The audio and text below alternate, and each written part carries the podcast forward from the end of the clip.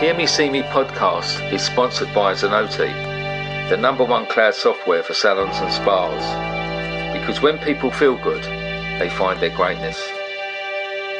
I am Stuart Roberts, and I'm really excited to introduce my new podcast, Hear Me See Me. It's just over five years ago. I did something that changed my life. What it did more than I could have ever realised. It helped me. I have met some absolutely amazing people. Some of the people that work in some of these places, many of them are volunteers, but some of them it is their job. I'd had this idea after being inspired by a guy in America I'd seen cutting hair on the streets and seeing the difference it made to the guys who were there. This is more than a job, this is a calling. Hello, this is Stuart from Hear Me See Me podcast, and today I've got someone who I've actually known for such a long time, but we've never really been in touch too much. But she's just speaking to us, taking me straight back to the 90s when I first met her. Um, today I'm talking to lovely Carolyn Newman. How are you?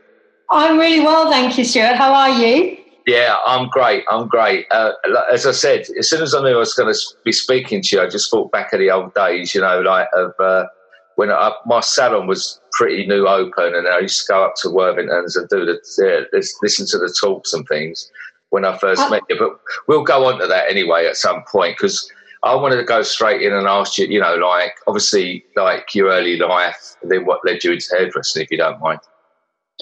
Okay. Um, well, first of all, you mentioning the 90s sort of brings it all back, doesn't it? absolutely, absolutely brilliant. Um, but thank you so much for having me on. And um, my, my early life, um, some people know this, but some people don't, is that, um, and you sometimes can hear it in my voice, is that I am Australian and I actually was born and grew up in Tasmania. And um, I had an incredible childhood. I um, grew up with a brother and two sisters and my parents, and I did a lot of stage work. So I danced from the age of six on stage. I played musical instruments, I did theatre.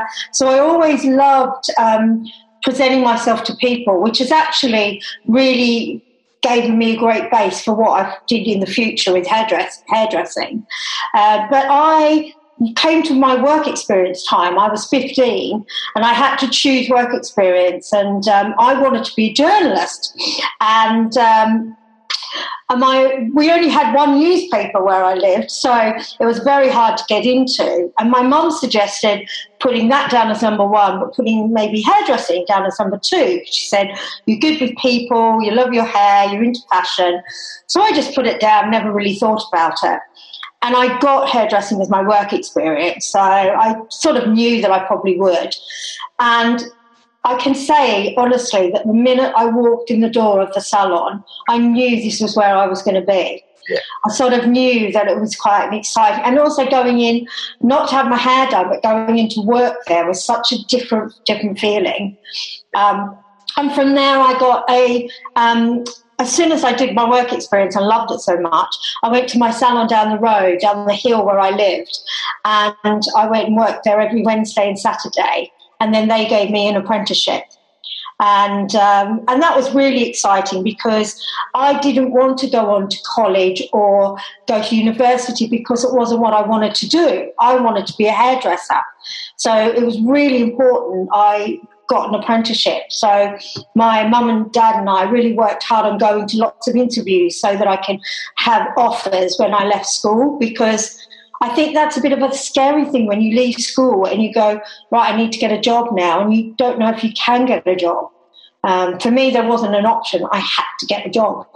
And um, and so yeah, so I did. Uh, I did my apprenticeship at a, a, lovely salon called Sam's Hair Design, and then after I finished there, I moved on to a salon in the town called the Terrace, which was sort of the sort of known society salon, and that was run by two fabulous guys, Robert and Michael, who often went to London, and they worked in London. They worked at Michael John.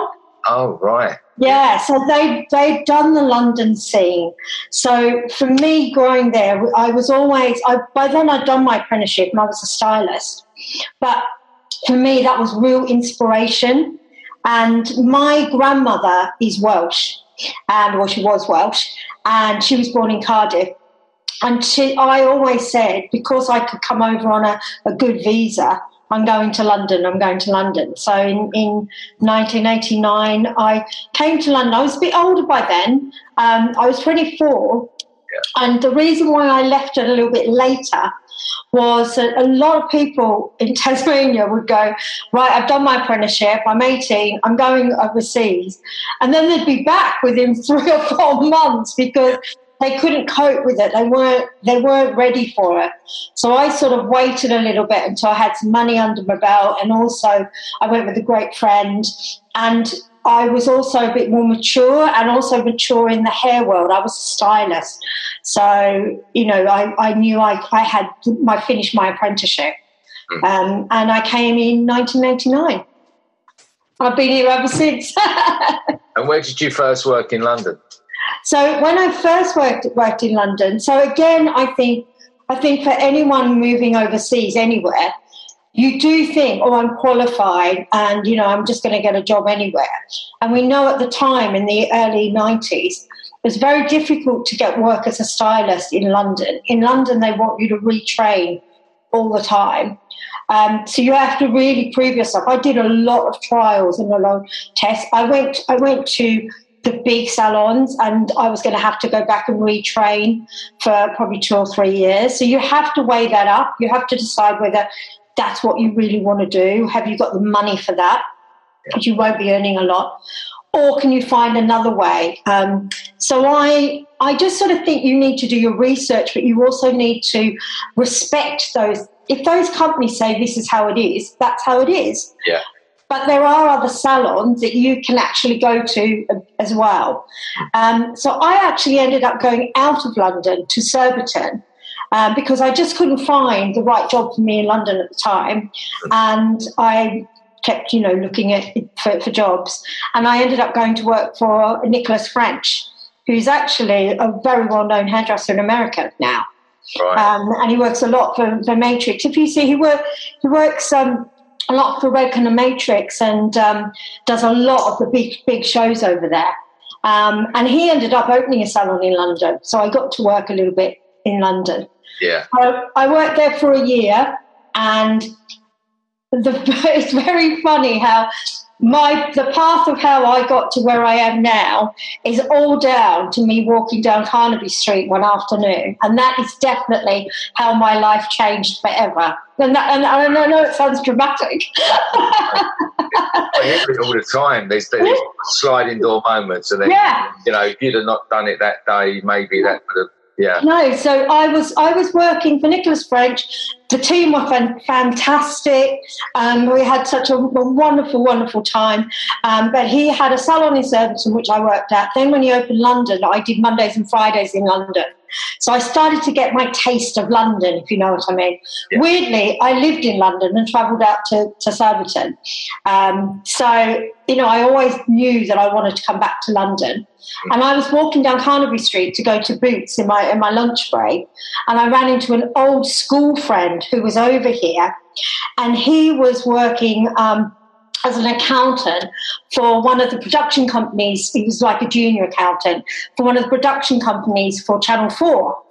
And he worked with everyone that did um, uh, worked the Clive Anderson shows, Drop the Dead Donkey, all those really old iconic comedy shows were on Channel 4. So he had a really amazing, amazing job. he was on the accounting team. And his girlfriend, who was Tasmanian as well, um, was working for Charles Worthington in Covent Garden. And he, we ran in and we were having a chat. And he told me he was going out with Michelle and that they were here together. And he said, "Oh, she's working for a great company." And he said, "Come and meet us. Well, you know, come and have dinner with us, and you know, come out with us." And at the time, I'd only been in London a year, um, and my friend, I think, was just about to go back to finish her degree. So it was at the time when you sort of did hook up with anyone you knew, because I knew no one when I came over there. Yeah. And and that can be a very, very hard time, very lonely. I'd have to say the one thing about working in a hair salon is that you make friends immediately and you've got people that will take you out. So if you say, Oh, I'm, I'm not doing anything tonight, oh, we're going out, come with us. Yeah. You know, so you immediately create a social life for yourself because of the energy of, of, of the salon team and people, you know, will have a quick drink after work or dinner. Um, and anyway, so I met her and she just told me all about the Charles Worthington company she was working for. And she said, We're looking for stylists. I think you do, you'd be really good there. Yeah. And she had about three or four years before me worked at the place I'd worked in Tasmania. So we, we knew each other, but we weren't, we didn't know each other well, but we became really good friends. Um, and again, I then went and had an interview at the salon in Covent Garden. And from the minute I walked in, I met Charles and Alan, and I just thought they were great. And then obviously I had to do my trade trade test. Um, and then I couldn't believe that they, they offered me the job um, to join them as a stylist. And they, at the time, they'd been operating for four years. So they were in the world of hairdressing. When you look at the other companies that were around at the time, so Soons, Trevor Sorbie, John Frieda, Toni and Guy, etc., they were quite young in that world yeah. um, because the others had been going for like 10, 10 years, 10, 15 years. Yeah. Um, and so um, I joined as a, um, a, stylist, and from day one, I just knew this is, was a, a, great place. And you know, they're wonderful people, and you know, the late Jane Worthington, Charles's sister, you know, they were incredible, and they always said, "What you put in, you get out of." So if you want to progress, we were a young company. If you want to progress with us and yeah. you work hard, you will progress with us. Yeah. And it was true. And I think I met you by coming up to you came up to the salons, didn't you, or to L'Oreal? Yeah. L'Oreal, yeah. I mean, what it was a. It, I mean, oh, I'm just I'm, I'm reliving so many things as you're talking. I'm going all the way through, and and at, by that time, um, I'd opened my own salon. So I opened my own. I'd done ten years. So I opened my own salon in '88 but I started in '78. Yeah, right. as yeah. a trainee for a same yeah. story. The the sort of the the, the go to salon of the area. I spent five years with those, then I went freelance for five years, um, and then I probably had the salon about two or three years. Um, I'd had no managerial experience because I I'd left and then gone freelance, and I just op- I sold my home and bought a building and opened the salon. But from day one, I had no clue how to run it. Yeah. no business sense. I was very artistic, but I had no.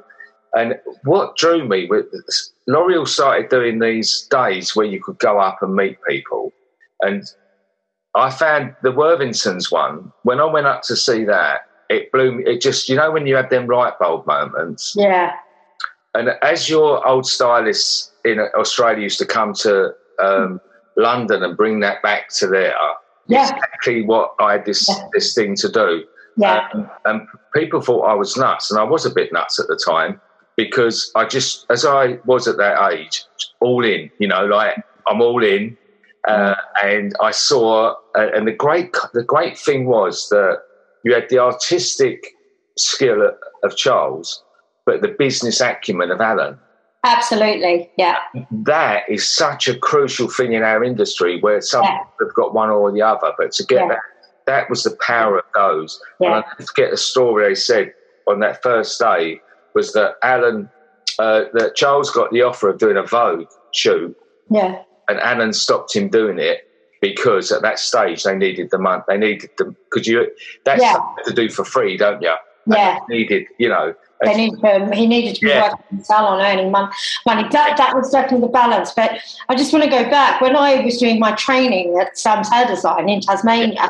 My boss, Christine Davies, once a year would fly to London and do courses over there and then bring them back. And I just think, like, I was really fortunate because at that time, I just want to make everyone aware that at that time there was no mobile phones, no no okay. internet.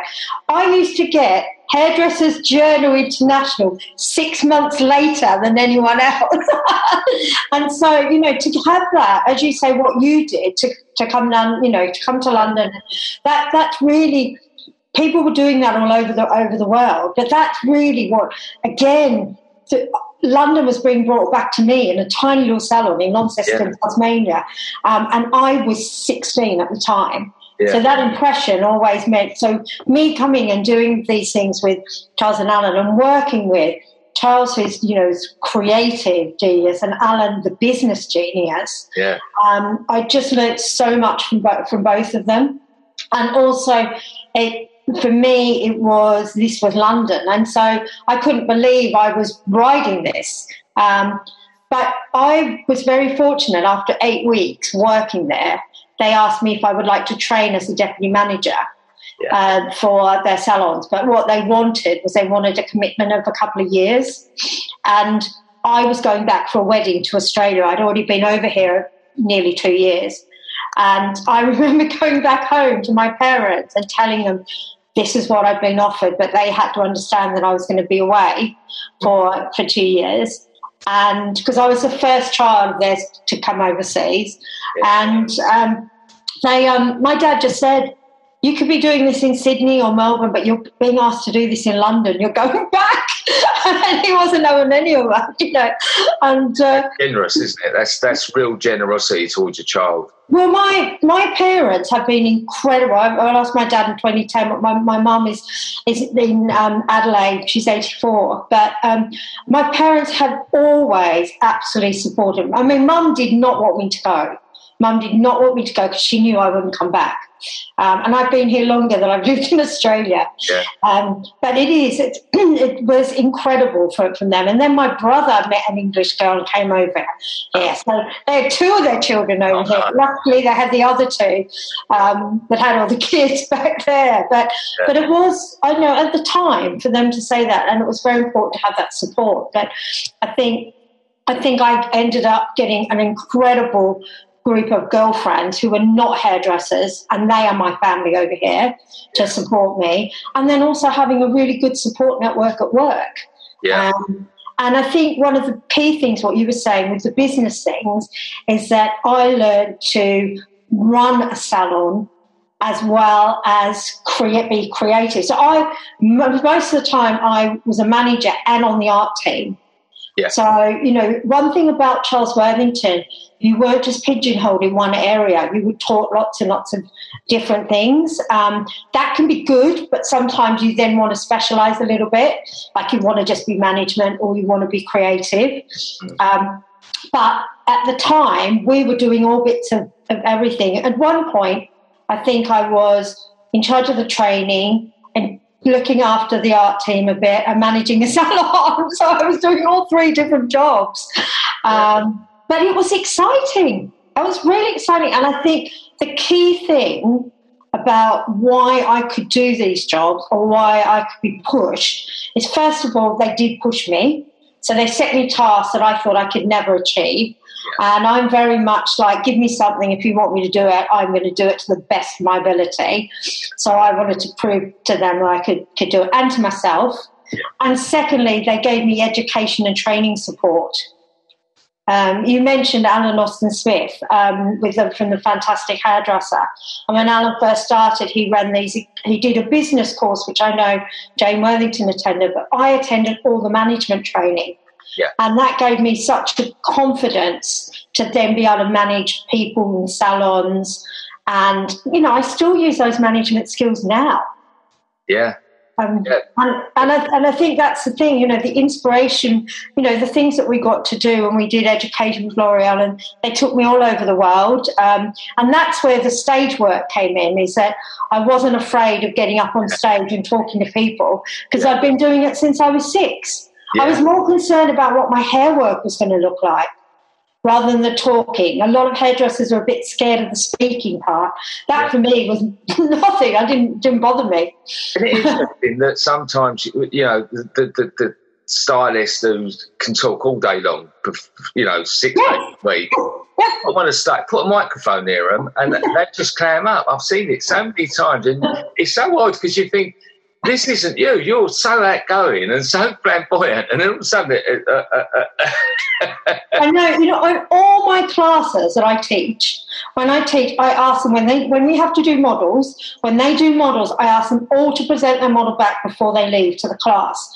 Now, the reason why I do that is so that the students who've been busy with their model can see what has been done and may get some ideas of some colour or styling combinations or tips and tricks. But when I say, "Oh, you've just got to present to the class," like, "Oh, I don't want to, I don't want to do that," and go, you've just been talking non-stop to your client. And I went, you have to, you just have to present it because, and, and I would not, I would not let anyone get out of that. I made them, even if I had to ask them the questions and I'd just say, well, you answer my questions. But I, I myself used to find that, like you, weird because yeah. we talk all, all the time. But I think, I think going on stage with a microphone is a little bit more scary. Yeah. But I think, I think Instagram and TikTok yeah. is making people more confident with these things. So maybe this will help the next hairdressing presenters of the future. Oh, definitely. Yeah, undoubtedly, everyone's become yeah so so sort of social media yeah. and, uh, uh, and presentable. Yeah, uh, and and we've had to in the last year had to present on screen. Yeah. You know, pitch yeah. for business, talk to, you know, be in serious meeting or show models or things. So I think, you know, I think that will help more as a confidence because it's practice. Yeah. I was going to go back to Worthington's. It was that that time. It's not going to be the whole thing about Worthington's, but it's just such a. It, it played such a big part. Well, it, I was there for 25 years, Stuart. It played yeah, an enormous part of my life. So, yeah. so yeah, and, and it was known. It was started off as Worthington's, and then it went to Worthington's Hair and Beauty Company, and then it ended up now where it's Charles Worthington London. Yeah. So it went full full circle, and that's where they are now. I mean, because when I had, um, I mean, that inspiration they gave me, I came back and uh, even the details, I, I, was asking them, I even asked them where they got their coffee from. Because they had these little, they had these Rombouts coffee filters on top of the cups, you know, oh, yeah, yeah. tray. And I, I went back, I wanted to know where they got the trays. I must have drove out of mad. I want to know where they got the trays, where they got the cups, where they got. And um, I came back, and overnight, virtually overnight, I doubled the salon's prices. Wow. That, yeah. I look back, I, actually talking about Alan, he always uses that as a story. Like it's made me yeah. not not to do it, but mm. having that bravery to just go, go, no, we're not doing this anymore. I should have. I should have phased it in. But you know, I, I, was different from yeah. that. From that, from that one day's education, I came back, and we're not like that now. We are now London service. So we now, and we had the trays and we had the coffee yeah. and we had the head massages, yeah. hygiene bags, and all these things. Yeah. Um, and, and that's the inspiration that, that people can give other people. You know, that, that inspiration is so special. Yeah. And to the point where one day, you imagine I had seven for 30 years. Can you imagine how many stylists left? Yeah. Sometimes it isn't the best thing when someone no. I had a young girl, Julie, and as soon as she said, so I'm leaving, I, I knew, you know, they walk in the office and you go, right, she's going. And, uh, yeah. and I said, what are you going to do? Uh, I'm going to work for Worthington's. And I've never been so proud. And I was like, I was like Julie, you're going to work for, oh, that's amazing. You know, such a, I mean, fortunately, she's been taken from us far too young. Yeah. But, uh, bless her. But yeah, I was so pleased when she went so clear. Yeah, yeah, and I think I think that was a big difference because at the time, so um, Charles Worthington I think opened in um, yeah 1986. So at the at the time, they the hair the, the London scene was all about the haircut. Um, and it had come from the Sassoon era where people were not really uh, they were still doing blow dries, but it was more about about the haircut, and it was more about clients coming in and just getting the haircut um, and and or color technique, but not much about the service or you know having having time. And I think the big difference was when Charles and Alan joined together was Alan used to be the um, general manager for two of the biggest restaurants in town, which one was called Park, Park and Park. Coconut Coconut Grove. Yeah. And and so they were they were places where um, um, Rolling Stones used to go, Mick Jagger, um, David Bowie used to go, and he was the general manager and he ran both restaurants. Yeah. And so when he came to join up with Charles, they he sort of at first said, "What am I going to do?" But he then did the general management role, but he also did the marketing and the PR. So while Charles was doing the hair, Alan was on the phone calling all the journalists and you know trying to talk, get them to talk about Charles Worthington. And I want to point out that didn't take, you know, a couple of weeks. That took a couple of years, you know, of that relentless focus on that. But also what he brought was the service element. Mm. And so the idea was that you know, you came for um, your, to get your hair done, but you walked into a salon with beautiful flowers, great music for the clients, not for the team. Yeah, yeah. Again, at the time in the 90s, it was all about how loud could the music be. Um, and it was more about you were in a club where this was more for the clients. Yeah. And secondly, it was also about and at the time when they launched the refreshments, they did it for free, but they put the price of the refreshments in the cost of the service. Yeah. Um, and you know, coffee, tea, and you know, a glass of champagne while you're having a haircut lots of people that wasn't happening. And as you said i can remember at seminars they would get out the tray and show how it was presented with the coffee the tea or you know and um, you know a cake or chocolate or biscuit. Um, and then you know and you got you know a packet of nuts with your uh, guys could have beers. Yeah. um, and but it was also i remember a client saying to me that when she first came, she said, Oh, I came to this salon for the first time when they opened, and it was lovely flowers and really good. And I thought, Oh, that won't last. Yeah. And she said, Five years on, the flowers are getting bigger and better every year, you know. So I think that a lot of clients thought at first that this was just an opening thing, and they still do refreshments and drinks and beautiful flowers, you know, now, and they're, they're heading towards, you know, 40, 40 years. Yeah. Um, so, you know, that that is incredible. It, it's about, it's those little, it's a detail. Yeah. But you had to still deliver fantastic haircut, the fantastic yeah. colour. Um, but it was very much the detail that, and all of a sudden, people were talking about Charles Worthington. And I think very interesting was that Charles had had come from, um, I think it was Alan. Um, can't really, I think it might have been Alan D or um, one again, one of the companies that wasn't so well known. And, and then he'd gone and worked at Stage Door as their art director. Right. Uh, Stage Door is where Zoe Irwin right, uh, yeah. yeah, came from. Yeah. Um, and so again, that was he sort of came and all of a sudden there were these salons and i also a really big reminder when charles opened percy street which was one of the big salons of first time gorgeous percy street still is today I remember that we all thought, God, the reception area is huge. Yeah. Why don't you put more stations in there? You know, but he said when clients walk into a salon, often reception areas are tiny. Yeah. And they all sit and all hunched up and while they're waiting for their stylist, it's all really busy and very tiny, small, that they start to get stressed and they start to get anxious. Yeah. And he said, I want it to be like a hotel or an airport lounge, like yeah. a yeah. a business class lounge or an, or an airport, um, sorry, a hotel lounge yeah. where you sit and you relax and it's big. And do you know what? It was such a clever idea and it so worked. Yeah. Because your clients could sit down. We'd still end up with like three people on the sofa, but it was there was a big table where they could put their drinks, they could sit, and, and already they were relaxing. So by the time you got them in the chair, they were all ready to have a really great service. They weren't stressed, they weren't anxious, um, and especially people that were nervous about having their hair done. Yeah. Um, so I thought that was a really, really clever. So he he deliberately did that for the clients as opposed to putting two more sections in to make more money.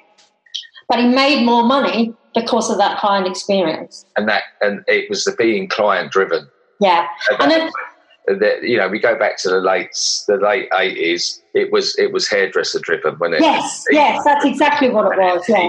I think it was one of the first ones that became client driven. Yes, yeah, and and everything, everything I believed in was always in. And again, I always say, when I became color director, everything I did, whether it was for a shoot, whether it was for a hair show, every technique I created, they said you've now got to create that technique and modify it so that we can sell it on the shop floor and make money from it.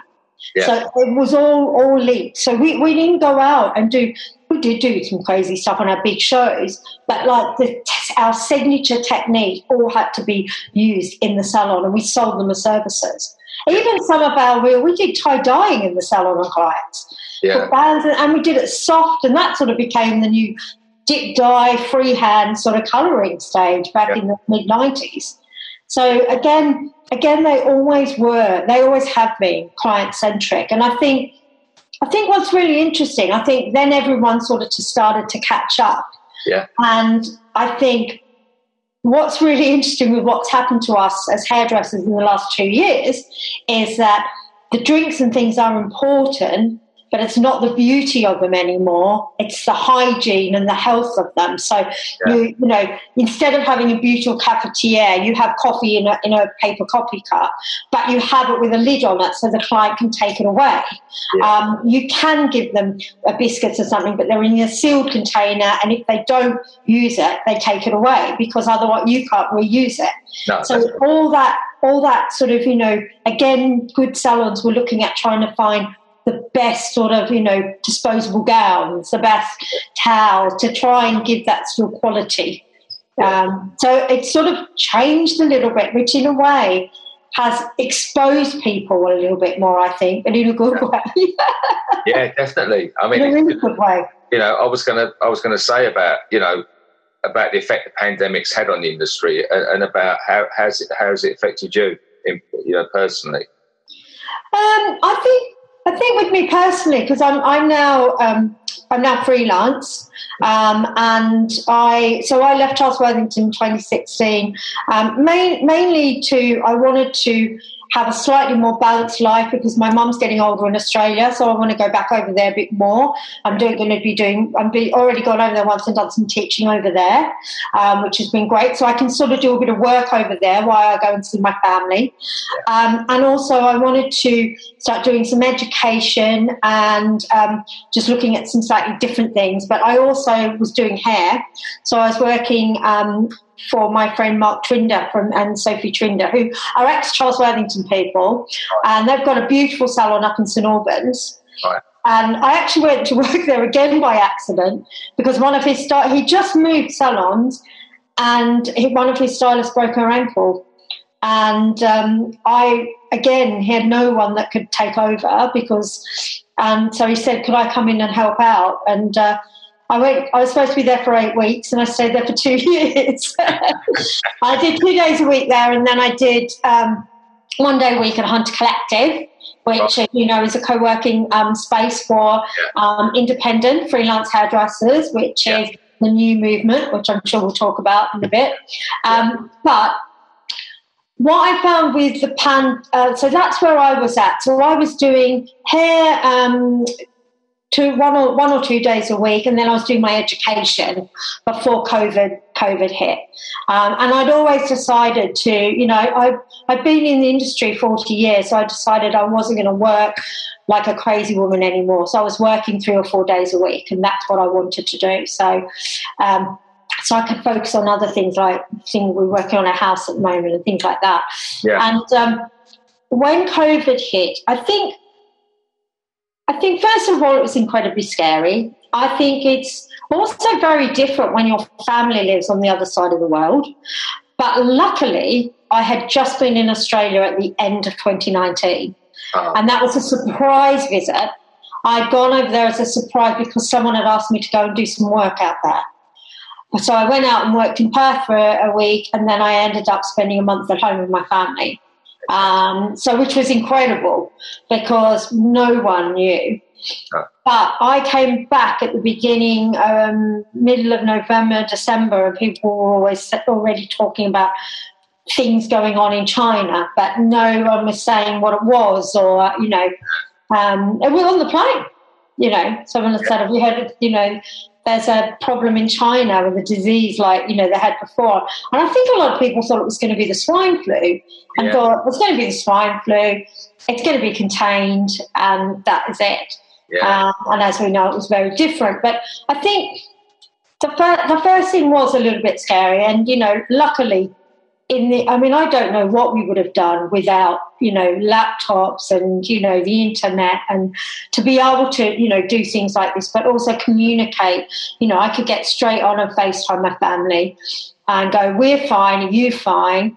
Um, and i'm really lucky. My family we've always been really grounded. So if you hear something really bad's happened in australia or they hear a bomb's gone off in london you know my mum and dad used to have a map and they go, okay, so Carolyn works there and the bomb's gone off over there. They were really, really, really practical about it, which was great for me because we didn't go through that hysterical emotion like get on a plane and come home now you're not living over there. I remember my mom telling me i was not allowed to go on the tube at night when i first came to london. And i rang my mom up and said there's more people on the tube at night than there is out on the street. Because people were all going home. But you know like you, you had to you know obviously communicate with them. But i think i think the whole thing about the pandemic is we've all had to communicate communicate more. Um, yeah. So I think for me personally, I'm going to say what did for me personally, but then the industry is. I think for me personally, one of the things that as my my husband's self-employed, so he taught me as soon as I went self-employed how to manage my money, um, and because I've been employed for thirty something years, you know, this was scary for me, um, and and also we sat down and said okay financially and we didn't know if we were going to get any help. We didn't know we didn't any help with our mortgage and stuff. And we just sat down and we went actually we can be okay for the next six months. If we, you know, we'll have to be careful, but we could survive. And that was because when you're self-employed, you definitely, and I think, I think this is where some salons were caught because you do have to put money, whether you're a salon owner, whether you're a freelancer, whether you're a young stylist, a young apprentice, you should be putting a little bit of money away each month as savings. And yes, when times are great, you can that can be your holiday money and your house money, etc. But when times are bad, that's your net, that's your your safety net. Um, and I think so. We immediately relaxed, but of course, I ended up. I'm very fortunate because I don't just do hair. Yeah. So I do management, I do coaching, I do education, and um, I also can do consultations online. So as soon as we went into lockdown, I got really quite busy. Of course. Um, and and so that for me was actually quite good because it was a distraction. So it meant that my, you know, often I'd be called up and saying, "You're doing a whole day of consultations tomorrow," um, and it was about talking to people about what they could use if they couldn't, you know, they couldn't get to the hairdressers how could they wear their hair? What would I recommend that, that they use? And it was by product companies. Um, and I, it was, it was great because I often would, you know, I had to get up and have a full routine of a day.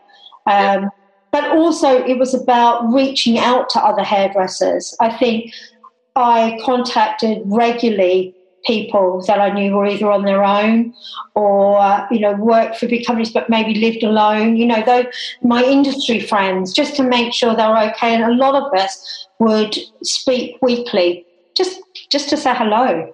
Because yes. as you know, hairdressers, we so are people that love being around people. I know. I know. Um, and I think I think all the education. One of the things I didn't do in the first lockdown because everyone was doing it, was get out of doll's head and just everyone was doing it.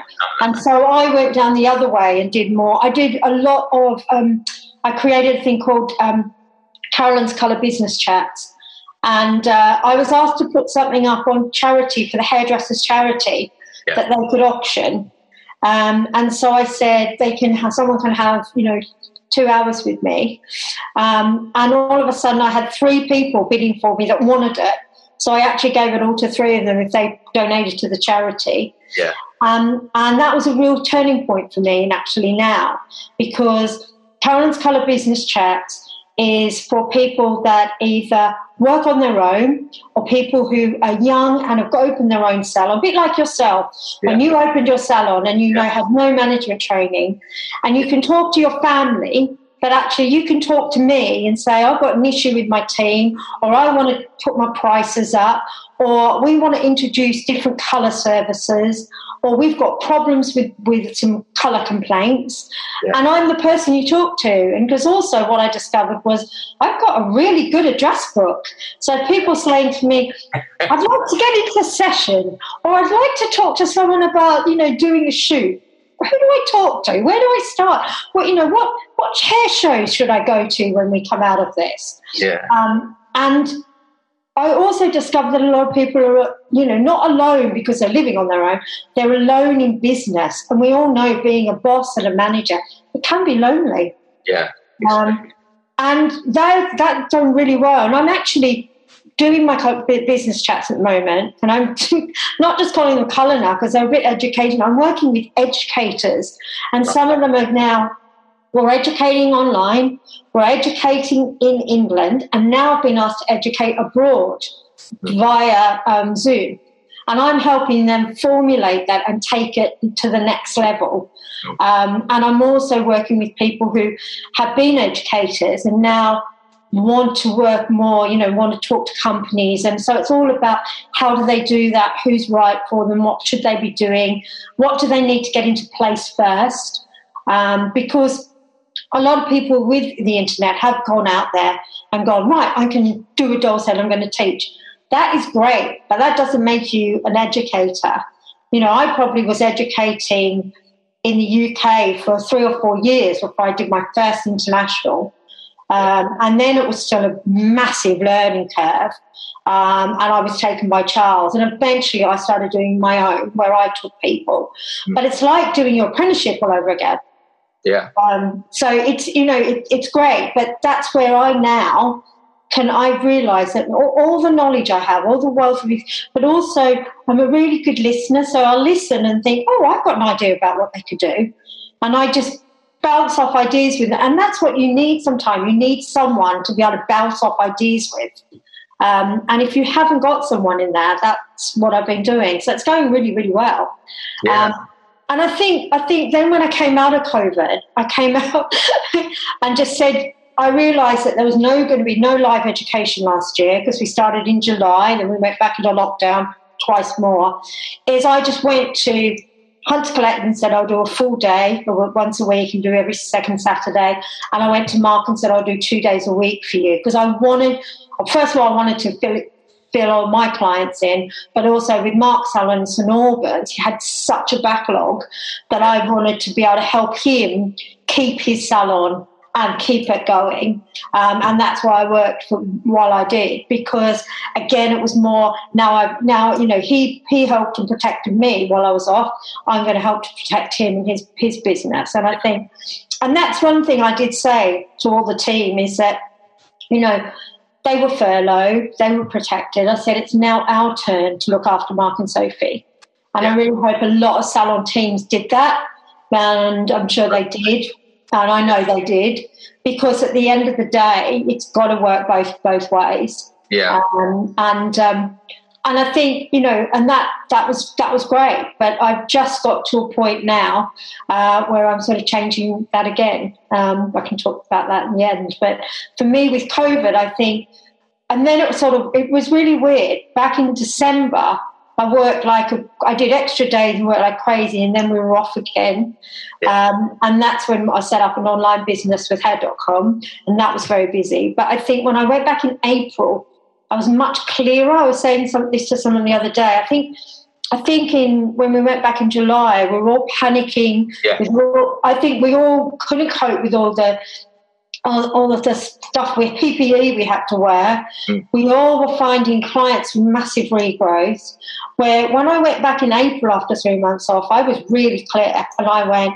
I knew what I was going to have to wear, and I tell you what I did do for two weeks before I went back to work, I wore a mask at home during the day because I knew I was going to get on the floor and wear a mask for eight hours again. That is so so used to like you know yeah.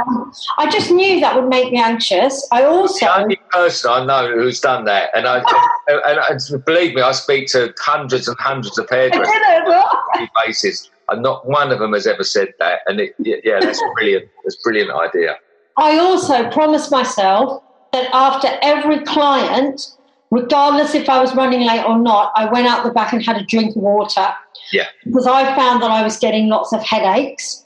And it was because, and it wasn't because of all the stuff, it was because of the mask. Yeah. I wasn't taking it off and drinking. And after my lunch, I changed my mask.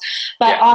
I, I actually, I, I made that. And honestly, the difference that that did for me, didn't have any headaches in, in April. Um, and I also was very clear when the, all the all the clients. So all my clients were booked in for either a full head of colour, so root, you know, full head permanent colour, or full head highlights. No half heads, no roots.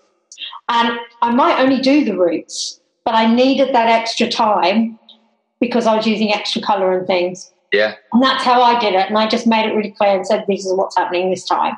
Um, and it was absolutely fine. And also, I found that I did not. I, I found I always ran five, ten minutes because you had to re talk to the client. But I actually found that um, I wasn't as stressed or, you know, like as I was before. So, You put that time in. yeah, Prepared yeah, yeah. Yeah, but I do, I do, I do believe being on the floor because when I my last three years at Charles Worthington, I didn't do lots of clients because I was um, operations director. So for two years, two full years, I ran the company. So I looked after over hundred. 20 people and three big, two big salons and a smaller salon in the city. Mm. But so going back into the salon, I do feel that it's different, and I don't know if you find that when you see salons and things. That it's it's different, and it, you know, with clients, or, but also all the long hair now. Yeah. Where when we were doing work in the nineties, it was Yeah. haircuts, wasn't it? Like we were colouring haircuts like this, or bobs, or the longest was sort of here, wasn't it? Yeah. Um, and it, And- it's um, people's pe- it- it's affected so many different things. People's priorities have changed and their tastes and, Yeah. and, and colour's really interesting. I think because so many people have gone natural. Yeah, you yeah. never would have thought, Um, no, and you can't argue with it because no, people, human beings are habitual. We're very habit forming creatures yeah, and it, it takes about three months to completely change your habit. And that's what happened with buying online, with yeah. having your Yeah. roots done, and all Yeah. these things. We we have to be prepared for a complete like 180 on a lot of things. And I think I think also what I would say, I think people, especially especially over um, you know the COVID thing, hairdress. Hair, I mean, for the first time, I understand hairdressers getting very scared and like panicking their clients were going to start getting buying home color and things. Yeah. Can I just say there is a home color market, but most of the people buy home color don't visit salons. And then there's a salon. The, the salon hairdress client will always be the salon client. And there was this panic. And what I found interesting was that it affected everyone. So actually, moaning and complaining about it wasn't going to make any difference because everyone was affected.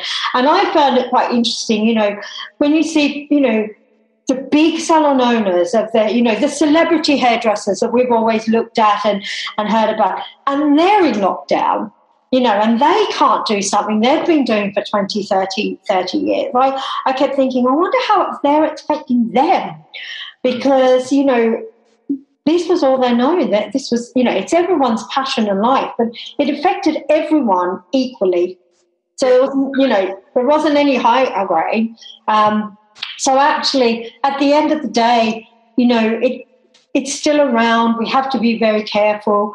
We have to protect ourselves and our, our clients. And i think it's very interesting at the moment because even though the rules have changed i don't think a lot of the rules have changed in hair salons at the moment.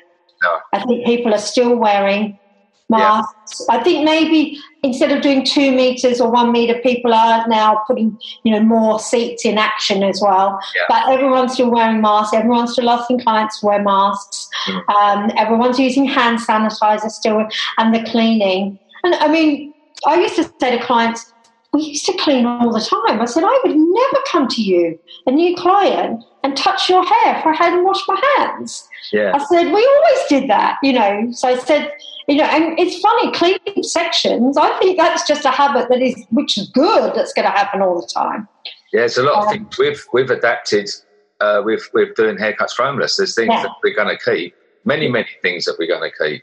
You know, Yeah. we it's it's brought people's uh, the, the hygiene to people's attention. Yeah. It's incredible what you do with the, the haircuts for homeless, and I suppose you've had to you had to really bring in all of that, all that sort of safety procedure. But you were on the road, weren't you? That Yeah. might have been, must have been a challenge. tough. It was really tough. That first, as you said, it was going back to July of last year. That, Yeah. that bit was very, very tough because, as well, we built up haircuts for homeless as doing. Because going back to my all these influences, you know, like Charles and Charles Allen Smith, they was influencing me going around homeless centres, you know, because of the I wanted it to be Brilliant. I wanted to be the biggest thing about us is respect. So I wanted that to be as much as a salon experience as possible. So we never, so we built it, and it couldn't be sustainable in this climate because we didn't wear gloves, we didn't, we didn't have aprons, we didn't have, you know, because we we wanted to treat people like human beings, Yeah, you know. And people say, "Oh, do I have to wear gloves?" And I, I used to really make a thing of it, but then obviously we couldn't. We literally couldn't after that yeah, um, but then you know you adapt. Yeah. And still, I can still. I've got gloves and a mask and a visor and an apron, but I can still do a head massage. yes, Still Yeah. show some love and respect. yeah. So, you know, it it will. You, you can get through it. You can get past any of these Yeah. things. Yeah, and I think I, th- um, I think what's really interesting at the moment is um, I think we you know we've got we're coming into event season and that's about to happen for the hair industry. And you know less of being on I think Wella just announced they're doing their live event Creative Header there'll be the, the British Hair Business Awards and British Hair Awards. Um, so more and more they're live. That will be very interesting because again that will be the first time people have been together.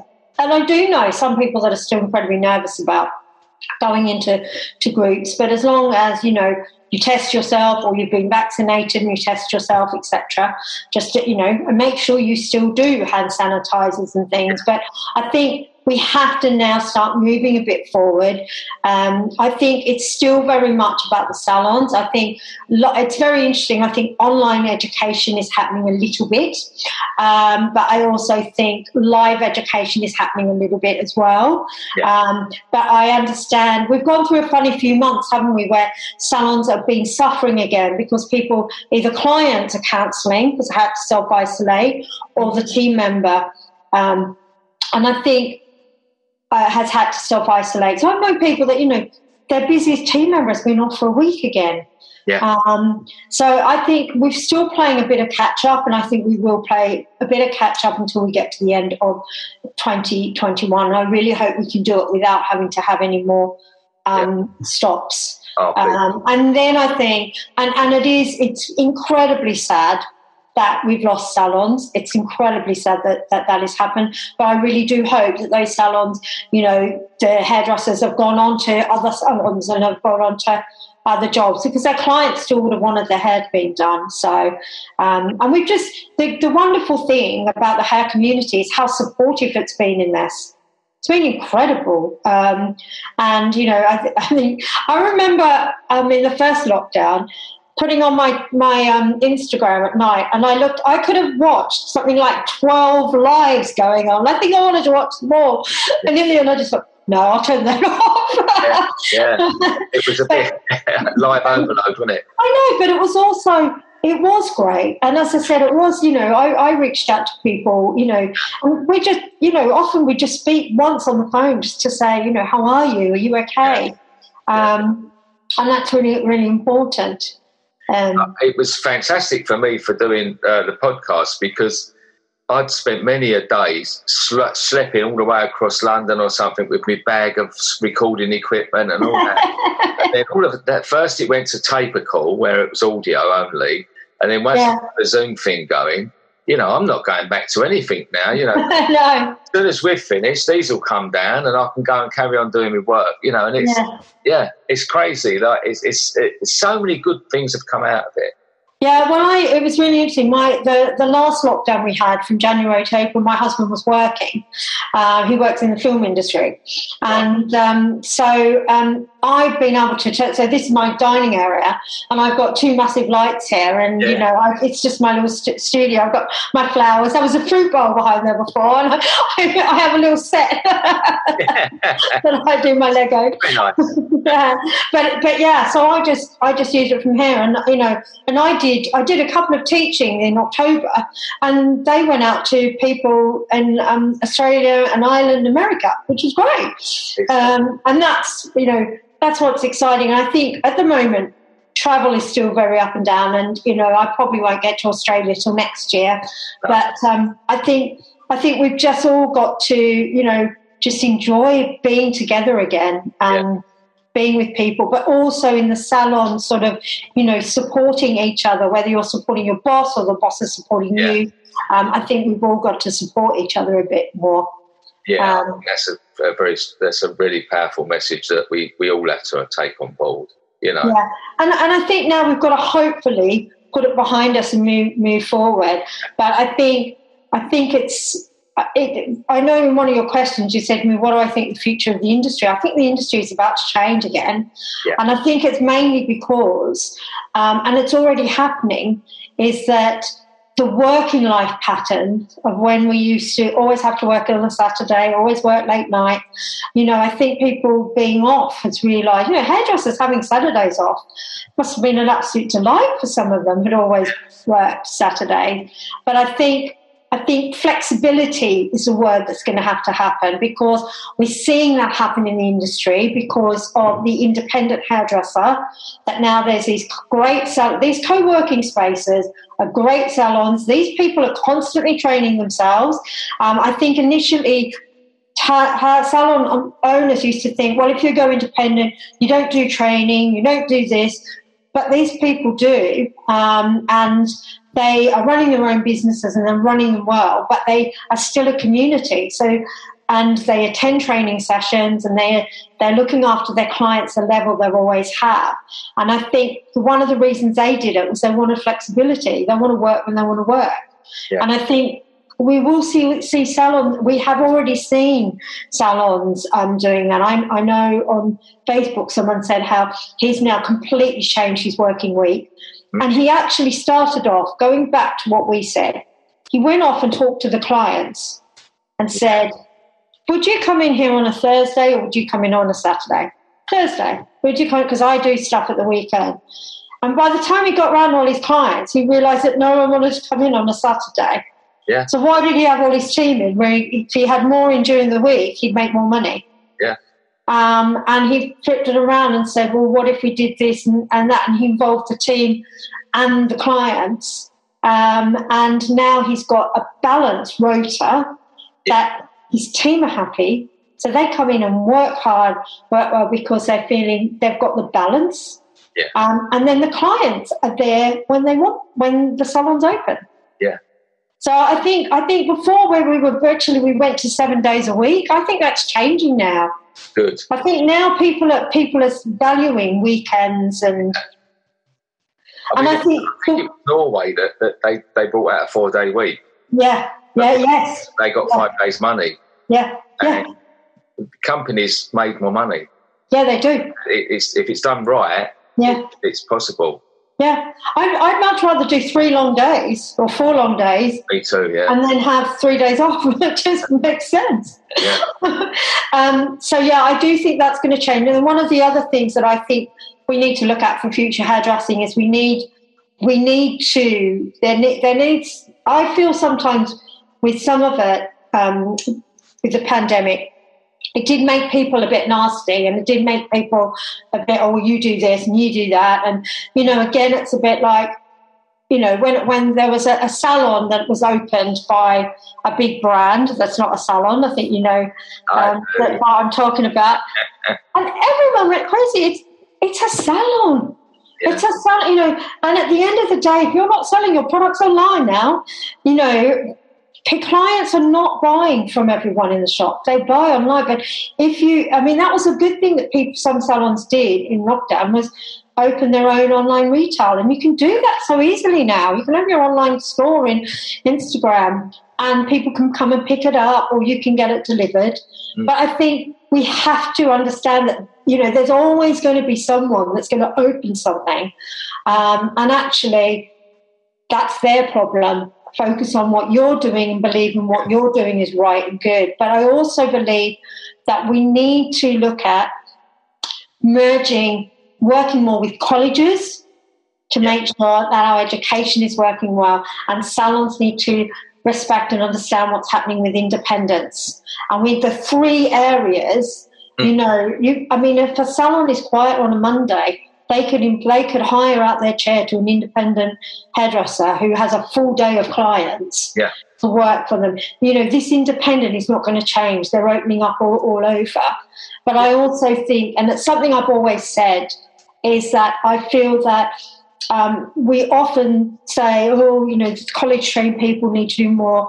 Why aren't we looking, trying to work closer with the colleges? And I, it made me think when I did my training, and I think this is what made me realize it when you asked me to tell you about my beginning life of my hair journey, mm. was that in Australia, you do a four year apprenticeship.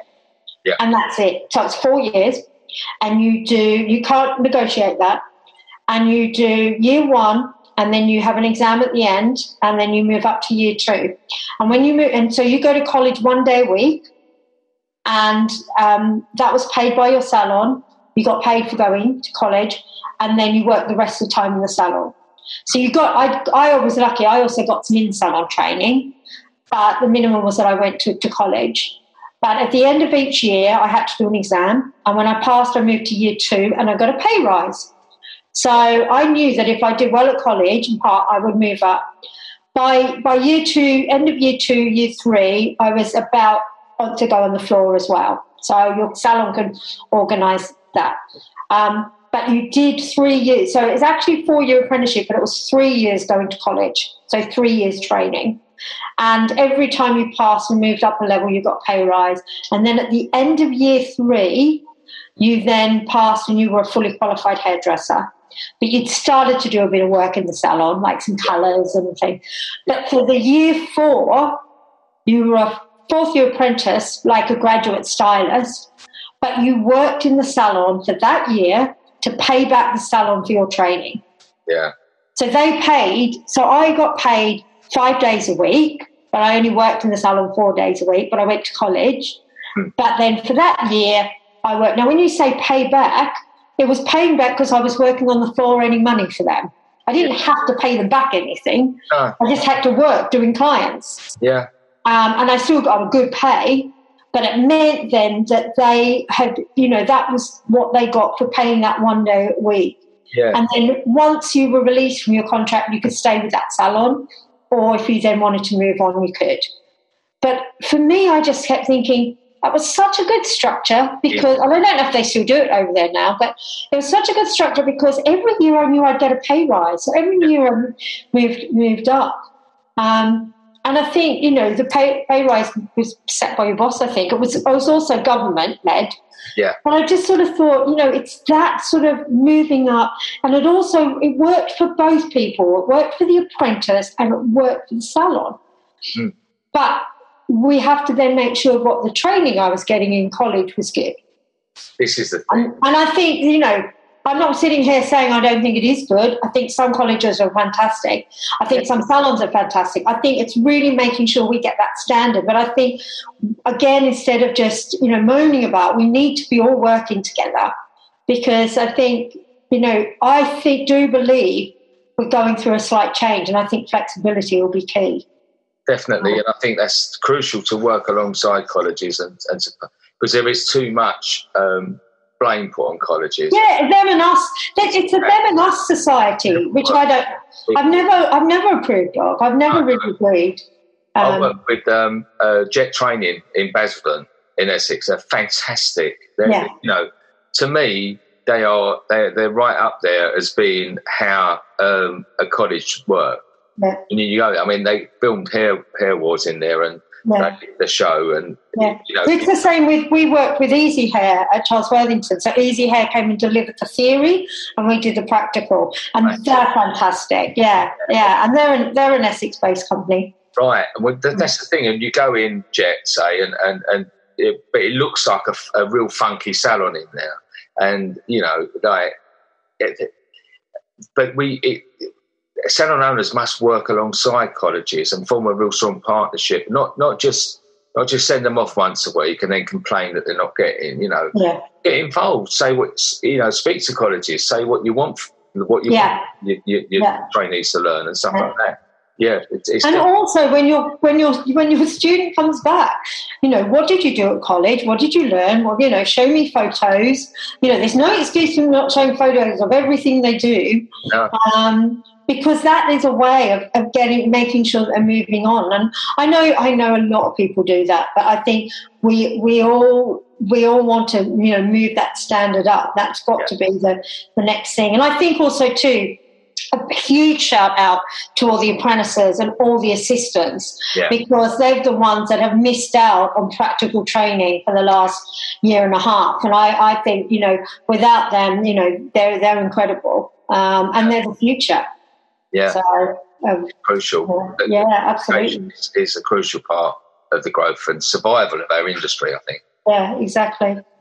Exactly. Well, wow, I'm worn out. I'm sorry if I warned you out. well, yeah, because it, you, it's like I just you just brought back so many memories. I, Oh. I could have spoke for a couple of hours. I think it was like you know so many good stuff, so much. I know, I didn't even get to tell you any funny stories of all the hair shows I've done. Oh no, no, we'll do that in part two. yeah, exactly. two. um, you know, I just, I just really, I'm so glad I've, I've got to speak to you. You know, Oh, we, we've had fleeting conversations. We've recently Yeah. did something at Colour World and all that, but I know we keep we keep crossing paths, you and I, don't we? Which is lovely Yeah. because you know I remember the first time I ran into you, and I hadn't seen you for a long time. We were at an event um, for Evo Hair, I think. Oh, Evo, uh, yeah, yeah, Yeah, yeah, and um, in a warehouse, weren't we? yeah. And I always, you know, I, I'm always aware of what you're doing, and you know, with a haircut park for homeless. And uh, if you do your education back again, I will definitely help Oh, out no. for We're, sure. we're, we're, get- we're Yeah. definitely working. You know, well, I'm I'm speaking to Jet, and we, we're definitely going to get that going again. Yeah, yeah, fantastic. Yeah. Well, Carolyn Newman, it's been a pleasure, and um, I wish you all the best for the future. Thanks for coming on, and um, I'm going to put all the links on to Carolyn's, uh, all her educational stuff and everything else. That'll all go on this as well. But uh, yeah, much love. Thank you very much. Thank you so much, Stuart. Thank you for having me. You're very welcome. Thank you. It's just over five years ago. I did something that changed my life. What it did, more than I could have ever realised, it helped me. I have met some absolutely amazing people. Some of the people that work in some of these places, many of them are volunteers, but some of them it is their job. This is more than a job, this is a calling.